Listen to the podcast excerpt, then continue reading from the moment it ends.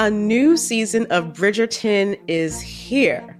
And with it, a new season of Bridgerton, the official podcast. I'm your host, Gabby Collins, and this season, we are bringing fans even deeper into the ton. Watch season three of the Shondaland series on Netflix. Then fall in love all over again by listening to Bridgerton, the official podcast, on the iHeartRadio app, Apple Podcasts, or wherever you get your podcasts. Subscribe to catch a new episode every Thursday.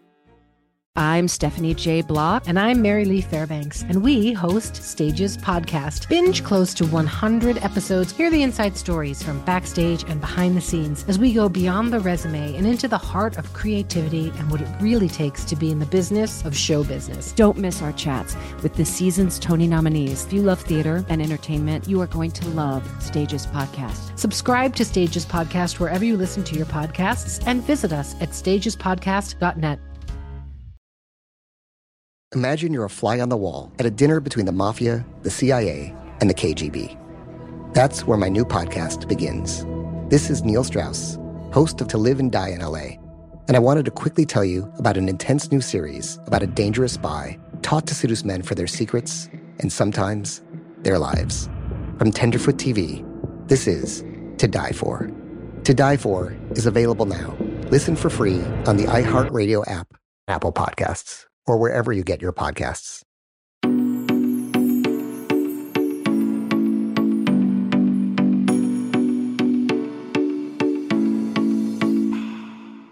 Hi, guys, and welcome back to You Need Therapy podcast. My name is Kat. I'm the host. I am a therapist. And before we get into anything, we're going to go ahead and lay it out that even though I am a therapist, this is not therapy and it cannot substitute as therapy as much as we want it to. So, if you're listening to this on the day that it is released, then you're listening to this on Valentine's Day. Happy Valentine's Day. And okay, I know that a lot of people, some people, some of you listening hate this day because I mean, it can be pretty annoying for multiple reasons, especially if you're single or recently single, especially, especially, and you have to see everyone else having their, you know, perfect day with their perfect partner who buys them perfect flowers and they go to a perfect dinner and they eat a perfect set menu and they just have the perfect night while you sit at home with, I don't know, a frozen pizza and you have a full conversation with your dog. Or if you're me and you don't have a dog, you have a conversation with your puzzle. But it doesn't have to be that way. It doesn't have to be like that. I don't hate this day. I probably did in my past at some point. I don't hate it. I don't like look forward to Valentine's Day. I, I don't think I've ever heard somebody say, I can't wait for Valentine's Day. Unless like you're expecting to like, you know, get engaged or like have something. You know what? I take that back. I loved Valentine's Day in elementary school because we always got to make those fun boxes out of tissue boxes where you got to put your Valentines and then you got to like make Valentines for your friends and you got all this candy and it was great because by Valentine's Day you'd already eaten whatever candy you'd gotten from Christmas and you had that like stash of like the reject candy from Halloween that's probably questionable at this time to eat but still there. But usually for me it was like Jolly Ranchers and Tootsie Rolls which is weird because I love Tootsie Rolls now. Those would be one of the first to be eaten these days. Back then, they were like in the bottom of the suitcase, which was my Halloween bucket. How did we get here? I'm not sure. You know what else I think about when I think about Valentine's Day? It might be fresh in my mind because I went and saw Mean Girls a musical last week with some of my family, and you, you know they have that part about the candy canes during Christmas. Well, in high school, where I went to high school, we didn't have that during Christmas, but on Valentine's Day, you could buy a carnation for somebody. And if you're wondering why carnations, those are like not the most beautiful flowers because they're like the cheapest, I think, uh, or one of the cheapest. But you could buy a, a carnation for people. Could be your friends, could be like somebody you liked, could be your crush, could be boyfriend, girlfriend, whatever. And, uh, you know, I don't think I really got many. yeah, so I don't think I liked Valentine's Day in high school as much as I liked it in elementary school. Anyway, like I was saying, I don't hate Valentine's Day. It doesn't have to be this like dark, gloomy thing. It really doesn't. I enjoy parts of it. I like buying Valentine's candy. I like the displays. I like the decorations in stores. And I like watching rom coms and like cheesy Valentine's movies. I like all that stuff. I like wearing shirts with hearts on them because I've already pre planned my outfit for Monday, which is today. If you're listening on the day that this is being released, it is now Friday, but I already know what I'm going to be wearing. It is this so cute sweater from Anthropologie. It's red and it has hearts on it. I've worn it once and I've been waiting for Valentine's Day to wear it again. I wear it on Christmas because it's, you know, you know, I just like a themed outfit sometimes. Really the point of all of me saying this is that you don't have to hate this day. You don't have to love it, and it's okay that you don't love this day and look forward to it, but you don't have to hate it. It doesn't have to have this weight to it just because you're lonely when it comes to romance and romantic relationships. We don't have to demonize things that bring us some sadness or some jealousy or some loneliness, we can just accept them and have both. Like, I can enjoy this day and also feel sad that it could be different, or I wish it was different, but I can still enjoy it. Just like when you go on a walk and it's really cold outside, you can still enjoy the walk even though you wish the weather was different. Weird comparison, but we're going to go with it. Now, full disclosure, full disclosure, I originally wanted to make this episode. So, this episode is 10 things being a therapist has taught me about romantic relationships. Well, I wanted to make this episode 10 things being a therapist has taught me about love. But then I started thinking about love and what it is, and I started to get very dizzy because what is love? What would we define love as? Love is a very weird word and thing. There are different kinds of love, and also there's the emotional experience of love, and that's different than the choice to engage in loving someone. And then there are these arguments between love being a feeling or love is a choice. And to be honest, I think that love has a lot of different meanings. But because we don't talk about that, then it becomes a debate. It has to be one or the other. And I was doing some research as I was preparing for this episode, and it's all over the place. For starters, if you do a Google search, like what is love? One of the first things you'll read is, and this is the first thing that popped up when I did a Google search, some researchers suggest that love is a basic human emotion, just like happiness or anger, while others believe that it's a cultural phenomenon that arises partly due to social pressures and expectations. And while I do agree with the idea that love is more of an action rather than a feeling, and I don't think that we fall in love. I don't think it's an accident. You don't trip into it accidentally. Rather, love becomes a choice we make based on our feelings and experiences. We choose to love someone based on how we feel about them and what we learn about them and what we know about them. And I believe that we confuse this with lust and awe, and we use being in love as an excuse to stay in unhealthy relationships that can end up deteriorating our mental health. However, it's more complicated than this paragraph of words that I'm speaking to you. If you want like a, a, visual of, of how I was feeling as I was trying to define this, think about how many different ways you hear people talk about love. I love them. I love that thing. I was in love. I'm falling in love. I'm choosing to love them. I love them, but I don't like them. I feel love. You are love. God is love. Like, you know, another article that I started reading I read like a couple sentences of it, but it was explaining love as a complex mental function, like something that you could compare to like memory or perception or like taste. It's a feeling, it's an action, it's a mental function, it's a new type of exercise. Love is 1000 love is God, God is Are you spinning now too? Are you do you, are you feeling what I was feeling? so, Today, we're going to talk about love. It's going to be in the conversation, but we're talking about romantic relationships, which in fact involve the feeling of love and the action of loving someone. Two of the biggest debates about what love is. Now, I think most of us have like gotten down into the idea that society sells us on this idea of love and relationships and their idea of what it is and what they sell us really can throw us for a loop. I grew up with this idea of what love should be like, what relationships should be like, what relationships should feel like, what they should look like on the outside. And I felt like I was hit by a truck when I stepped into the reality of relationships and dating and partnerships and, and haven't stepped into marriage now that I'm seeing the reality of what marriage really is. So now we're sitting here with society and what it's telling us and sending us and putting in our brains about love and relationships and what they should look like and be like. When should should we have them? When should we start to engage in them? When should we get married? When should we have kids? All this stuff. We have that. And then also these days, it's becoming more and more, we have to fight back towards that.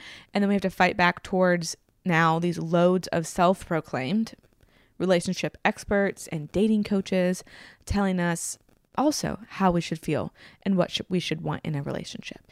And I get asked all the time this question about attachment styles and if a certain style can be with each other. And speaking of attachment styles, we just did a whole series on that. We talked about attachment theory, the basics of it. Then we did an episode on avoidant attachment. Then we did an episode on anxious attachment. If you haven't listened to those, highly suggest them. Go back to the last three weeks. And then this Wednesday, the Couch Talks will be an episode on the questions you guys sent in about those episodes.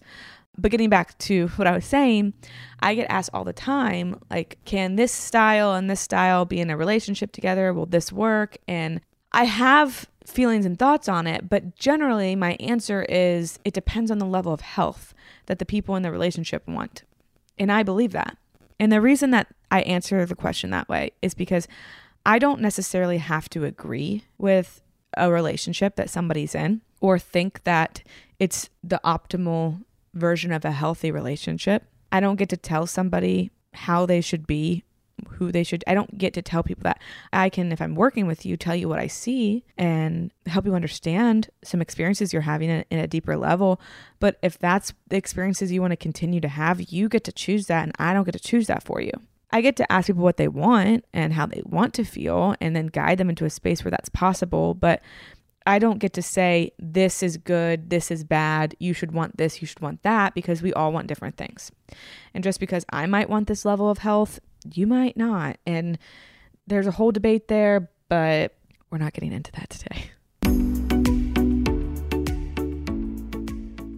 Hey guys, Kat here, and I have something very important to talk to you guys about. Now, I know you're used to hearing me talk about therapy and how important it can be for you and how transformative it can be for you in your life. But if you're somebody who's tried therapy and it just hasn't done the trick, or you just need a little extra boost, I think I've found the next best thing. And the next best thing might just be Cozy Earth and their bamboo sheets and their bamboo pajamas. It feels like you are stepping into a buttery, cozy, warm, and cool hug all at the same time. And that's just their pajamas. Don't even get me started on their sheets. As soon as I touched them, I said, okay, we're changing the sheets right now. And the bonus is they come in this really cute travel tote so you can take your sheets with you wherever you go. Elevate your summer getaway with Cozy Earth's luxurious bedding and loungewear, ensuring the comfort of home wherever you roam. We're all in luck because you can discover your next destination for ultimate comfort at Cozy Earth. Visit cozyearth.com and use our code you need at checkout to get 35% off. Yes, 35% off. And let them know that we sent you You Need Therapy after you check out. A new season of Bridgerton is here. And with it, a new season of Bridgerton, the official podcast. I'm your host, Gabrielle Collins, and this season, we are bringing fans even deeper into the ton. Colin Bridgerton has returned from his travels abroad. Is betrothal written in the stars for the eligible bachelor? Meanwhile, the ton is reverberating with speculation of who holds Lady Whistledown's pen. We're discussing it all. I sit down with Nicola Coughlan, Luke Newton, Shonda Rhimes, and more to offer an exclusive peek behind the scenes of each episode of the new season. Watch season three of the Shondaland series on Netflix. Then, fall in love all over again by listening to Bridgerton, the official podcast, on the iHeartRadio app, Apple Podcasts, or wherever you get your podcasts. Subscribe to catch a new episode every Thursday. This is Neil Strauss, host of the Tenderfoot TV true crime podcast, To Live and Die in LA. I'm here to tell you about the new podcast I've been undercover investigating for the last year and a half. It's called To Die For. Here's a clip. All these girls were sent out into the world and they were told try to meet important men, try to attach yourself to important men. The voice you're hearing is a Russian model agent telling me about spies sent out to seduce men with political power. The war in Ukraine is also being fought by all these girls that are all over important cities. For the first time, a military trained seduction spy reveals how the Russian government turns sex and love into a deadly weapon. If you want to kill your target, it's easy. You just seduce him, take him somewhere, start having sex, and then he's very vulnerable, so you can kill him easily. To Die For is available now. Listen for free on the iHeartRadio app, Apple Podcasts, or wherever you get your podcasts.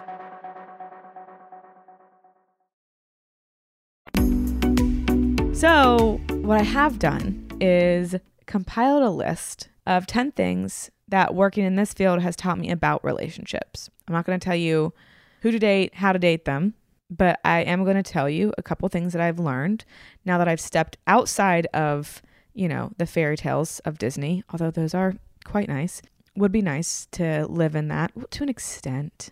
To an extent. I think that the feminist in me wouldn't necessarily thrive in Beauty and the Beast.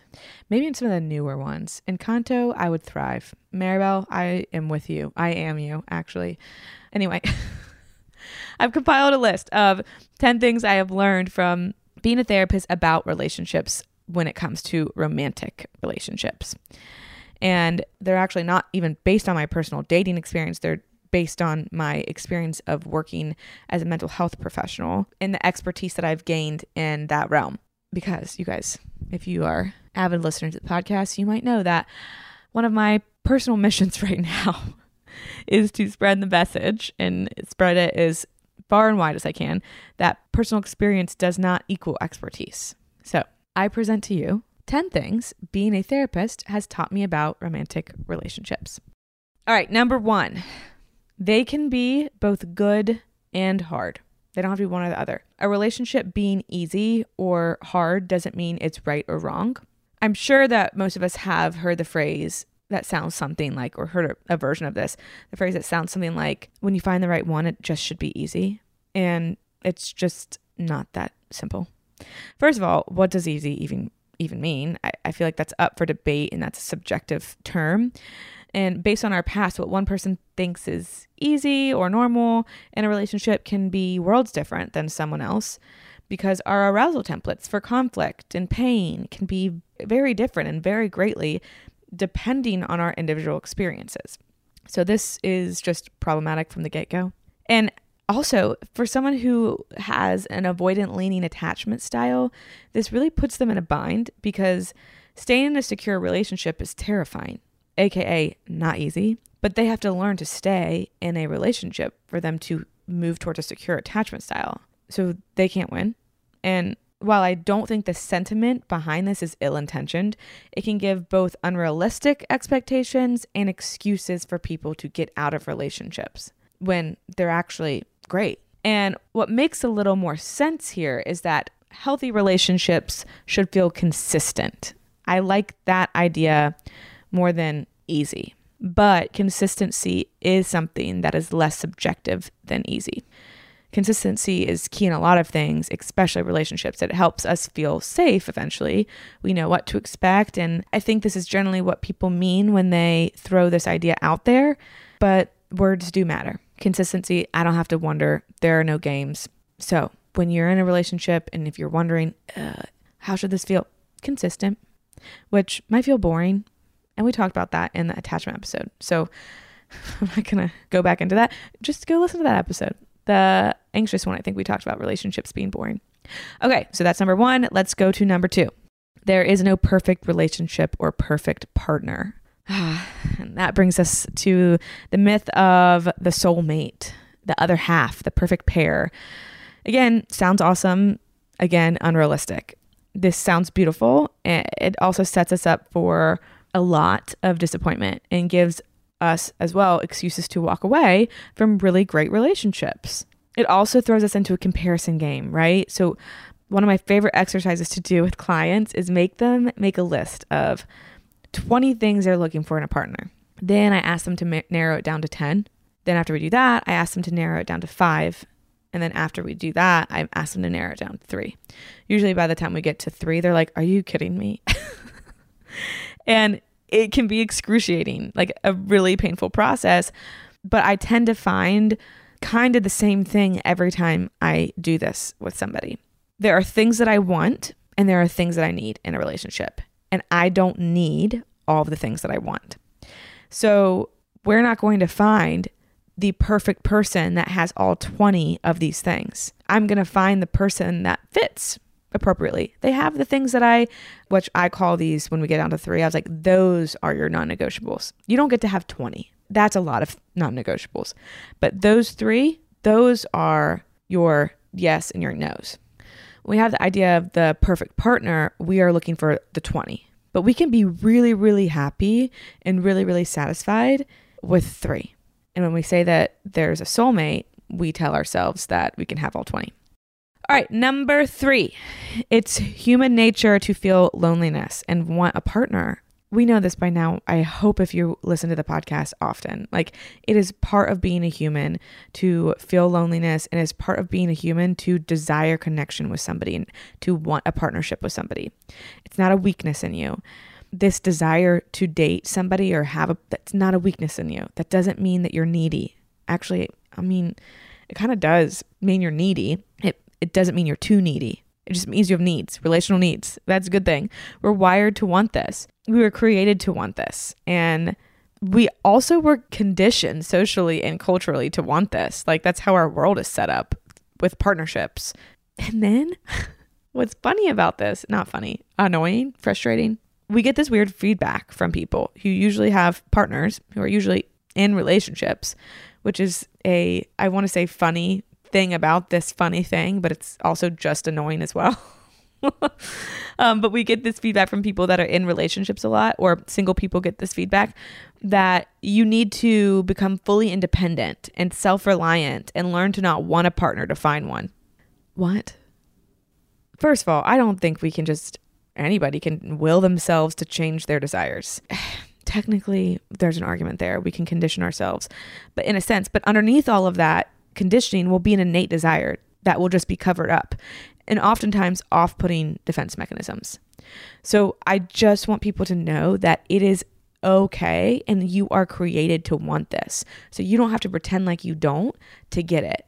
That is one of the weirdest things and pieces of advice I have heard in my life and that I continue to hear people give. Like, you just have to not want it and you have to go just be in love with yourself. No, you can do both because I'm sure half the people that are saying that weren't fully independent and totally in love with themselves and who they when they found their partner. Number 4. Intimacy is built with time and not just by information. So, who has been on a date that ends up lasting for hours. You meet them and you start talking about like the weather or something like random and what you do for work and the typical things. And then like 30 minutes later, you're like two or three tequila sodas in, processing your childhood trauma. You're like, how did we get here? You leave, not 30 minutes later, hours later, you leave thinking, wow, that felt so easy. Shout out to number one. I felt so relaxed, which also could be to the fact that you've been drinking um, at this point. And then you spend the evening after you get home texting until you fall asleep. And then you fall asleep with your phone in your hand and you wake up to a text that reads good morning. And this fairy tale thing happens. And you're like, oh, we just like went so deep in such a uh, short amount of time. And he just knows me and I know him and we just get each other. That's not intimacy. That is not intimacy.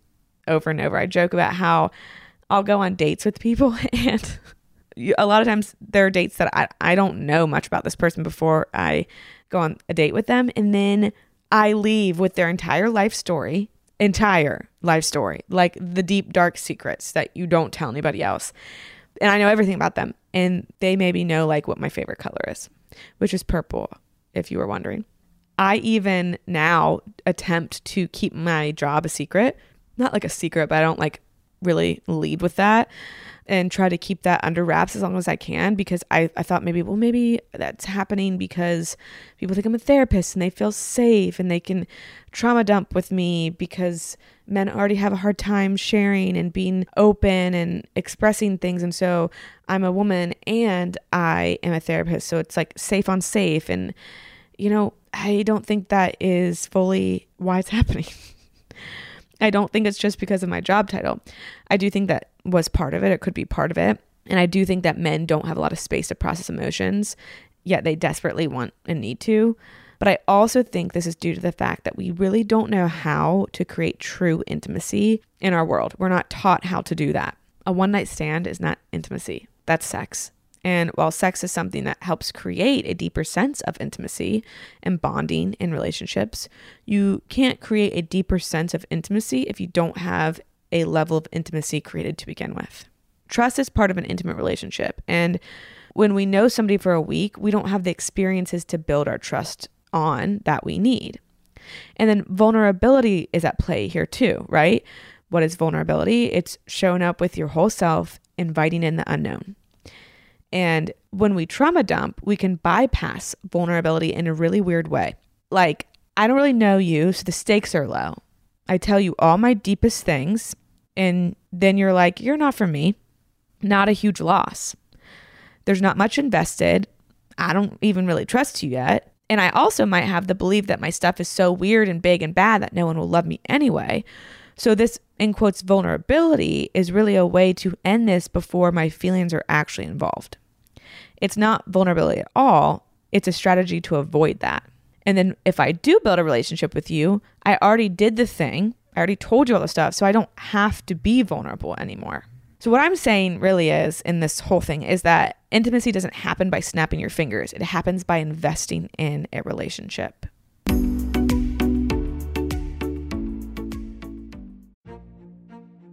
A new season of Bridgerton is here and with it, a new season of Bridgerton, the official podcast. I'm your host, Gabrielle Collins, and this season, we are bringing fans even deeper into the ton. Colin Bridgerton has returned from his travels abroad. Is betrothal written in the stars for the eligible bachelor?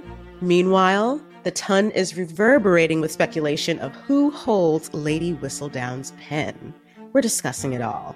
I sit down with Nicola Coughlan, Luke Newton, Shonda Rhimes, and more to offer an exclusive peek behind the scenes of each episode of the new season. Watch season three of the Shondaland series on Netflix. Then, fall in love all over again by listening to Bridgerton, the official podcast, on the iHeartRadio app, Apple Podcasts, or wherever you get your podcasts. Subscribe to catch a new episode every Thursday. This is Neil Strauss, host of the Tenderfoot TV true crime podcast, To Live and Die in LA. I'm here to tell you about the new podcast I've been undercover investigating for the last year and a half. It's called To Die For. Here's a clip. all these girls were sent out into the world and they were told try to meet important men try to attach yourself to important men The voice you're hearing is a Russian model agent telling me about spies sent out to seduce men with political power. The war in ukraine is also being fought by all these girls that are all over important cities For the first time, a military trained seduction spy reveals how the Russian government turns sex and love into a deadly weapon. If you want to kill your target, it's easy. You just seduce him, take him somewhere, start having sex, and then he's very vulnerable, so you can kill him easily. To Die For is available now. Listen for free on the iHeartRadio app, Apple Podcasts, or wherever you get your podcasts. Danielle Moody here, host of the Woke AF Daily podcast. We've been with iHeart's Outspoken Network for a year, and what a year it has been. Every weekday, I navigate our rapidly changing world alongside our series of fabulous expert guests. As we head deeper into 2024 and yet another life changing election cycle, Woke AF Daily is here to keep you sane and woke. Woke not just to the latest headlines, but also to the collective power we all have. Woke to the need to build community with those around us. Woke to how to avoid burnout, and woke to the ways we can all find joy in the madness. Make Woke AF Daily with Danielle Moody your podcast destination for 2024 election news and analysis. And tune in to hear the ways I am working to stay grounded amidst it all. Listen to Woke AF Daily Season 5 on the iHeartRadio app, Apple Podcasts, or wherever you get your podcasts. number five. I forget where I read this the first time, but I really liked this phrasing. So I'm going to use it. Love is like peeling an onion, it's not like biting an apple. And we tell ourselves we're in love with someone when what we mean is that we're infatuated with them, right? We really like them. We have, feel a sense of lust. We're lusting over someone. We're not necessarily loving them yet. Loving someone is is really hard. Lust, well, that feels really good all the time, like like a, a fun drug. The first layer of a relationship is not love. It can't be that. Like love at first sight, eh, not totally a thing. You might have some really cool feelings at first sight and then that turns into something else. But I think that's a myth that really screws with people because we go on these dates or we meet people or we get in relationships and we're like, oh, there weren't fireworks the first time I met them. And it's like, well, that's okay. That's okay. I didn't fall in love with them at first sight and I want that fairy tale. Well, the reason that it's a fairy tale is because it's not real.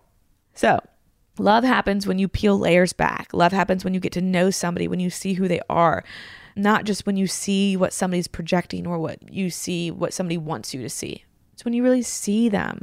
Going back to the one before, like intimacy, there was a therapist at his name was Bobby Chapman. He was a therapist at the treatment center that I worked at, and he would always say, Intimacy, into me you see.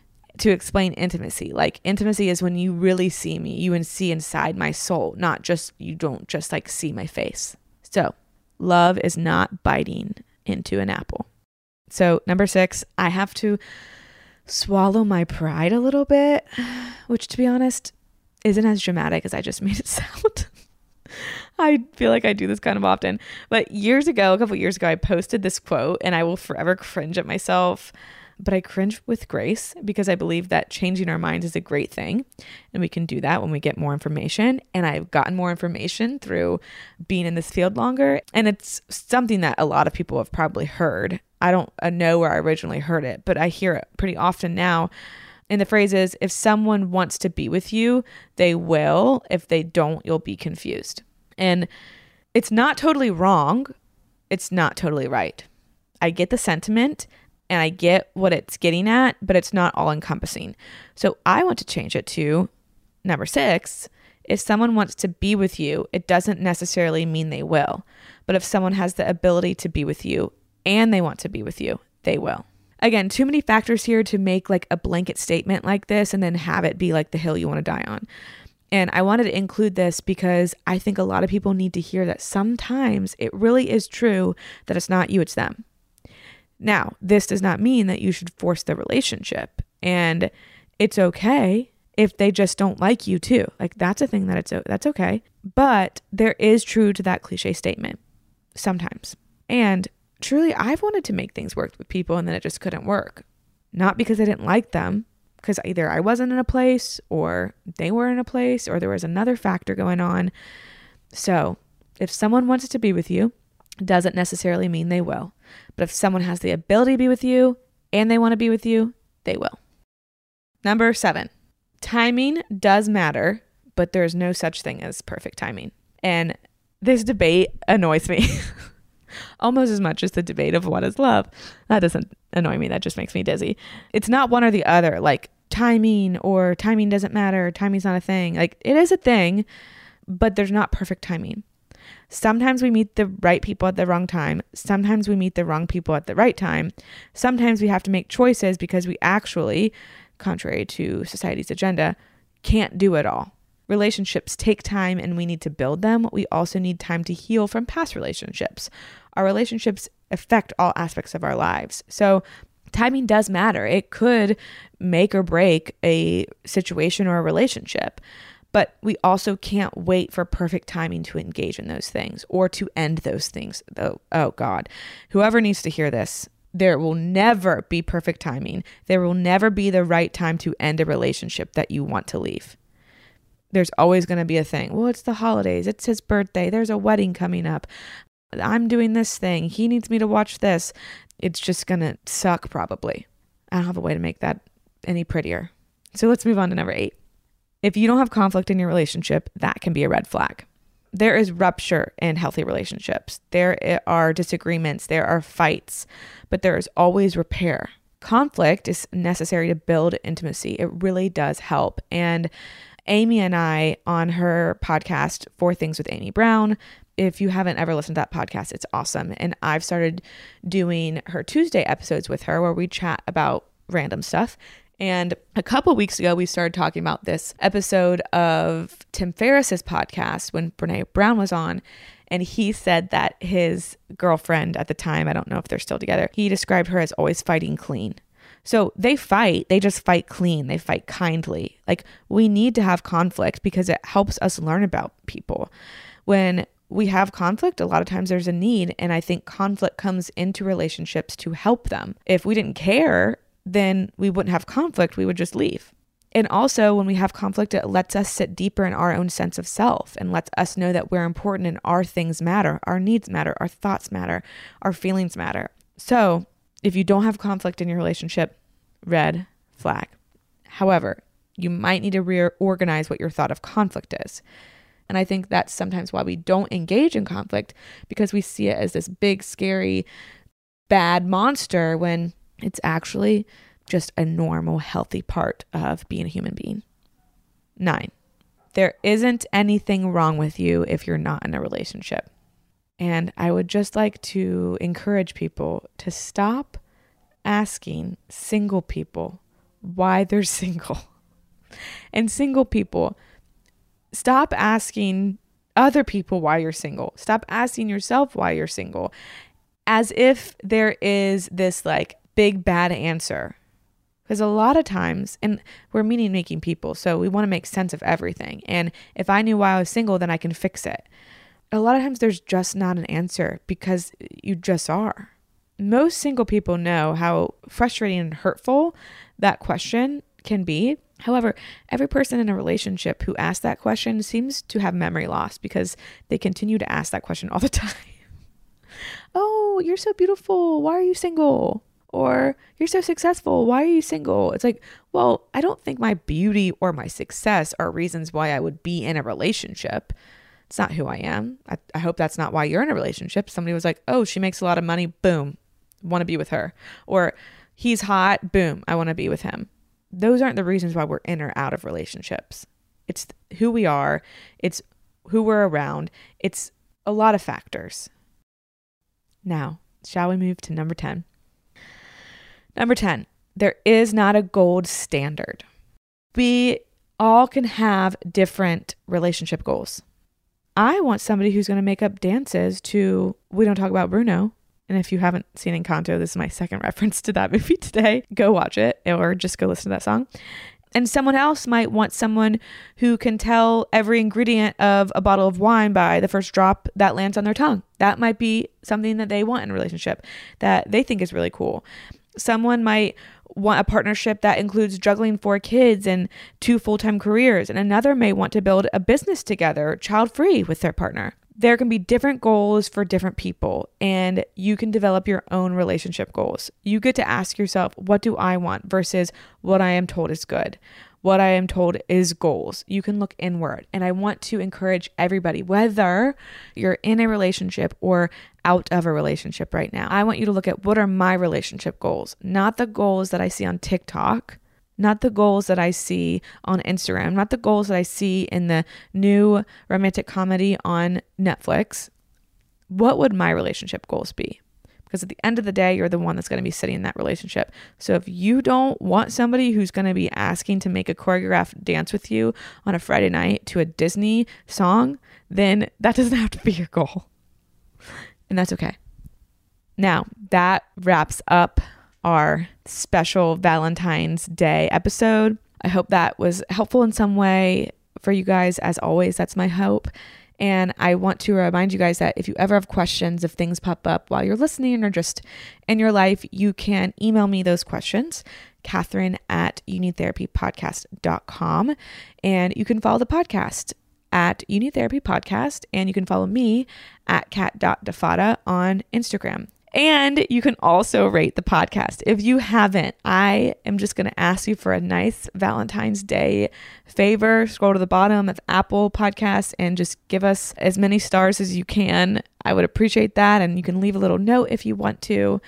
And if you love this episode or any episodes, we'd also love it if you shared them on Instagram and tagged us. It makes me really happy when I can see people are listening and enjoying what we're putting out. So, love you guys.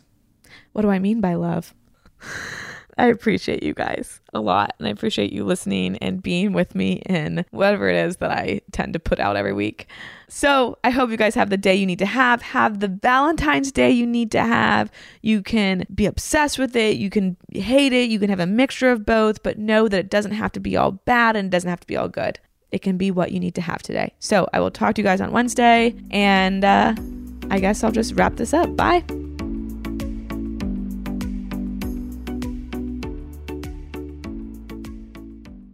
A new season of Bridgerton is here.